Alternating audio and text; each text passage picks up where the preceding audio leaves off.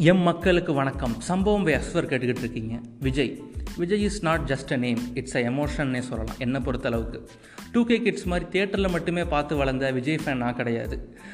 நான் எ- எப்படின்னா as a nineties கிட்டாக வீட்டில் குடும்பத்தோட டிவியில் பார்த்த தளபதி படங்கள் எத்தனையோ. குஷி பிரியமுடன் பத்ரி ஃப்ரெண்ட்ஸ் பூவே உனக்காக அப்படின்னு சொல்லிகிட்டே போகலாம் இன்னும் அப்படியே நிறைய படங்கள் இருக்குது பட் இப்போ உள்ள விஜய் பண்ணுற படங்களோ அவரோட கெட்டப்ஸோ சில பேர்த்துக்கு பிடிக்காம கூட போகலாம் அது அவங்களோட தனிப்பட்ட கருத்து. அதுக்கு நான் என்னமும் சொல்ல முடியாது. பட் அந்த காலகட்டத்தில் ஐ மீன் வின்டேஜ் தளபதியை யாராலுமே எனக்கு பிடிக்காதுப்பா அப்படின்னு சொல்லவே முடியாது. ஏன்னா அந்த காலகட்டத்தில் அந்த கெட்டப் வந்து எனக்கு பர்சனலாக ரொம்பவே ஃபேவரேட்டாக இருந்தது. அப்படியே சீவியும் சீவாமல் ஒரு முடி அப்படியே சுருட்டையாக இருக்கும். அப்படியே லெஃப்ட்டு கிருதாக்கு பக்கத்தில் அப்படியே ஒரு சின்ன க்யூட்டாக ஒரு மச்சம். ரைட் ஐக்கு கீழே ஒரு சின்ன அப்படியே கோடு மாதிரி இருக்கும். ஒரு சின்ன லைட்டாக தழும்புன்னு சொல்ல முடியாது. லைட்டாக ஒரு கோடு மாதிரி இருக்கும். கழுத்தை ஒட்டின ஒரு செயின் பா வேறு லெவல் பா மனுஷன் அப்படின்னு இருப்பார். அப்படியே ஸ்டைலாக அந்த காலக்கட்டத்தில் வந்து சுசுக்கி ஃபியரோ அந்த பைக்கில் வச்சுட்டு அப்படியே காலை அப்படியே தூக்கி போட்டு இறங்குவார். பா உண்மையிலே மனுஷன் வேறு லெவல்ரா அப்படின்னு தோணும். ஏன்னா அந்த காலகட்டத்தில் அப்படி லவ் படமாக நடிச்சிட்டு வந்துட்டு இருந்தார். அப்போது ஒரு கரியருக்கு வந்து ஒரு ஒரு பூஸ்ட் வேணும். ஐ மீன் ஒரு மாஸ் ஃபிலிமாக ஒரு மாஸ் ஹீரோவாக அவதாரம் எடுக்கணும்னு தான் திருமலை படம் வந்துச்சு. அதுக்கப்புறமும் கூட அந்த படம் வந்ததுக்கப்புறம் எனக்கு இன்னமும் விஜயோட நெருக்கமானேனே சொல்லலாம். ஏன்னா காலர்லேருந்து சிகரெட் எடுக்கிறது அப்படி அதே கெட்டப் தான். கெட்டப் ஒன்றும் பெருசாக மாற்றிருக்க மாட்டார். லைட்டாக முடியை லைட்டாக ட்ரிம் பண்ணிவிட்டு மீசையை லைட்டாக ட்ரிம் பண்ணியிருப்பார் அவ்வளோதான் இன்னொரு ப்ளஸ் அதுக்கு முன்னாடி நிறையா ஹீரோஸ் அந்த கெட்டப்ஸை பண்ணியிருப்பாங்க நம்ம ரஜினி சாராக இருக்கட்டும் நிறையா பேர். ஆனால் விஜய் பண்ணையில் கொஞ்சம் புதுசாக இருந்துச்சு எனக்கு. அப்படியே பட்டன்லெஸ்ஸாக ஒரு சட்டை பட்டன் போட்டிருக்க மாட்டார். உள்ள ஒரு பனியன் ஜீன்ஸ் பேண்ட்டு ஒரு மெக்கானிக்னால் இப்படி தான் இருப்பான் அப்படிங்கிறத தாண்டி மெக்கானிக் இப்படி இருக்கலாம் அப்படிங்கிற ஏற்ற மாதிரி திருமலை படம் வந்துச்சு. அப்படியே கில்லி திருப்பாச்சி சிவகாசி அப்படின்ட்டு கரியர் கிராஃப் சும்மா வேறு லெவலில் போயிட்டு இருந்துச்சு. அப்போ தான் ஒரு சின்ன சேஞ்ச் ஒன்று பண்ணார். இந்த புயல் அடித்து ஓஞ்சு லைட்டாக மழை பெஞ்சு அப்படியே சூரியன் அப்படியே உதிர்த்து வரும்ல அப்படி ஒரு சுச்சுவேஷனான படம் தான் சச்சின். அப்படியே படம் பார்க்கவே ஒரு ஜில்லுன்னு இருக்கும். பா வேறு லெவல்ப்பா திருப்பி அந்த மனுஷன் லவர் பாயாக வந்துட்டார் அப்படிங்கிற மாதிரி சின்ன சின்ன ஆக்ஷன் சீக்வன்ஸ் காமெடிலாம் கூட வேறு லெவலில் ஒர்க் அவுட் ஆகிருக்கும் அப்படி நடிச்சிட்டு இருக்கையில் அதுக்கப்புறம் திருப்பி பேக் டு ஃபார்ம் வராரு போக்கிரி அப்படின்னு ஒரு ரீமேக் படம். ரீமேக் படம்னாலே விஜய் தான்ப்பா அப்படின்னு சொல்கிற மாதிரி அப்போ ஒரு குற்றச்சாட்டுகள்லாம் இருந்துச்சு. பட் அவர் பண்ண ரீமேக் படங்கள் ஒரிஜினலை விட செமையாக இருக்கேப்பா அப்படின்னு சொல்கிற மாதிரி தான் போக்கிரியும் இருந்தது. இன்னும் நிறைய படங்கள் சொல்லிகிட்டே போகலாம் அதுக்கப்புறம் போக்கிரிக்கு அப்புறம் அவரோட கரியர் கிராஃபே டோட்டலாக மாறிடுச்சுனே சொல்லலாம். ஏன்னா அதுக்கடுத்து தொடர் தோல்விகள் எந்த படமுமே ஓடலை. அழகிய தமிழன் குருவி வில்லு வேட்டைக்காரன் சுறா அப்படின்ட்டு நிறைய படங்கள் அடி வாங்குச்சு. கிட்டத்தட்ட விஜய் ஓவர்ப்பா அவரோட கரியரே முடிஞ்சு போச்சு அப்படின்ட்டு சுற்றி அப்போ அஜித் ஃபேனாக இருப்பாங்க. நான் ஸ்கூல் படிக்கிற காலகட்டத்தில் அப்படி சுற்றி ஓட்டிகிட்டு இருப்பாங்க. தனியாக நின்று கில்லி மாதிரி சமாளிக்கிறதும் ஒரு சின்ன ஒரு சின்ன கெத்து தான் எனக்கு தோணுச்சு. சமாளிச்சுக்கிட்டு இருப்பேன். இன்னும் நிறைய படங்கள் நல்ல படங்கள் பண்ணுவாரா அப்படி இப்படின்னு சொல்லிட்டு. அப்போ தான் ஒரு அவரோட படத்தில் ஒரு முக்கியமான ஒரு பூஸ்ட் தேவைப்பட்டுச்சு. இந்த படம் ஓடணும் இல்லைனா விஜயோட கரியர் காலி அப்படிங்கிற மாதிரி வந்த படம் தான் காவலன். அது ஒரு ரீமேக் படம் தான் சுமாராக தான் ஓடிச்சு.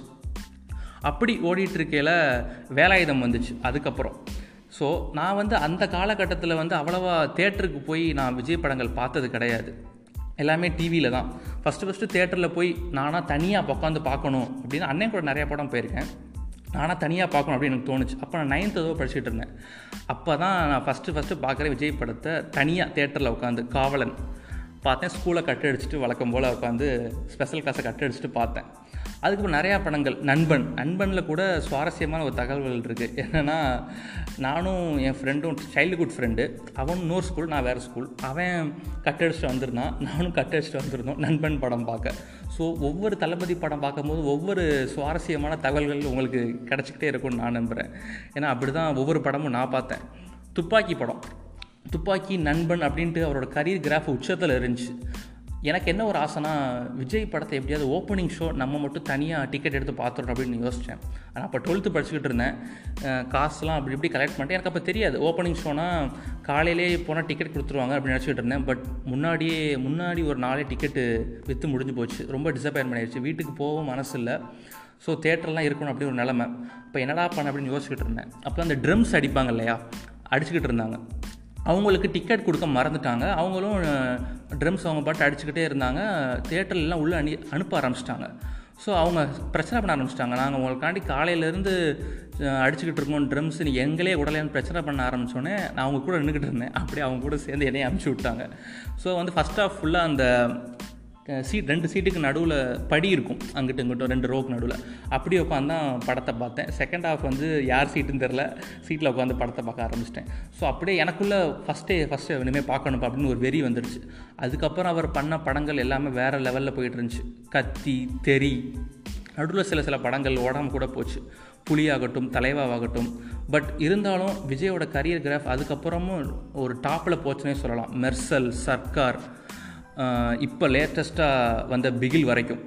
எல்லா படமே ஓப்பனிங் ஷோ எங்கே இருந்தாலும் எவ்வளோ சுச்சுவேஷன் இருந்தாலும் நான் போய் பார்த்துருவேன். ரெண்டு வாட்டி பார்ப்பேன். தனியாக ஒருக்கா பார்ப்பேன். அதுக்கப்புறம் அப்பா தம்பியோடு சேர்ந்து ஒரு நாள் பார்ப்பேன். ஸோ இப்படி நான் பார்த்து ரசித்த விஜய் வந்து reel reel world cinema real வேர்ல்டில் எப்படின்னு பார்த்தா அப்படியே அரசியல் பேரும் பேசினார். சினிமாவில் மட்டும் பேசலை நேர்லையும் பேசினார். டோட்டல் மக்களும் பொங்கிட்டு இருந்தாங்க. டிமானிசேஷன் அந்த காலகட்டத்தில்.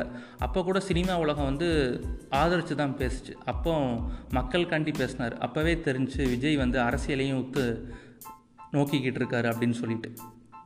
ஸோ அதனால் அவர் நிறையா சிக்கல்களை சந்திச்சார்னே சொல்லலாம். மெர்சல் டயத்தில். ஜோசப் விஜய்ன்னு சொன்னாங்க. அவரோட ஆதார் கார்டு எடுத்து அப்படியே பப்ளிஷ் பண்ணி விட்டாங்க. அதெல்லாம் தாண்டி எவ்வளோ தான் அவர் அடித்தாலும் அவர் அதை அப்படியே கிராஸ் பண்ணி மேலே வந்துக்கிட்டே இருக்காருன்னே சொல்லலாம். என்னை பொறுத்த அளவுக்கு விஜய் வந்து ஒரு ஆர்எக்ஸ் ஹண்ட்ரட் பைக் மாதிரி நான் சொல்லுவேன். ஏன்னா அது பதினெட்டு வயசு கீழே உள்ளவங்க ஓட்டினாலும் நல்லாயிருக்கும். இருபத்தஞ்சி முப்பது வயசு உள்ள ஓட்டாங்களும் நல்லாயிருக்கும். அறுபது வயசுக்காரங்க ஓட்டாலும் நல்லாயிருக்கும். அது மாதிரி தான் விஜய். எல்லாத்துக்குமே பிடிக்கும். ஆறுலேருந்து அறுபது வரை. என்றுமே இளைய தளபதி விஜய் தான் இனிய தளபதி இதய தளபதி. ஹாப்பி பர்த்டே இளைய தளபதி.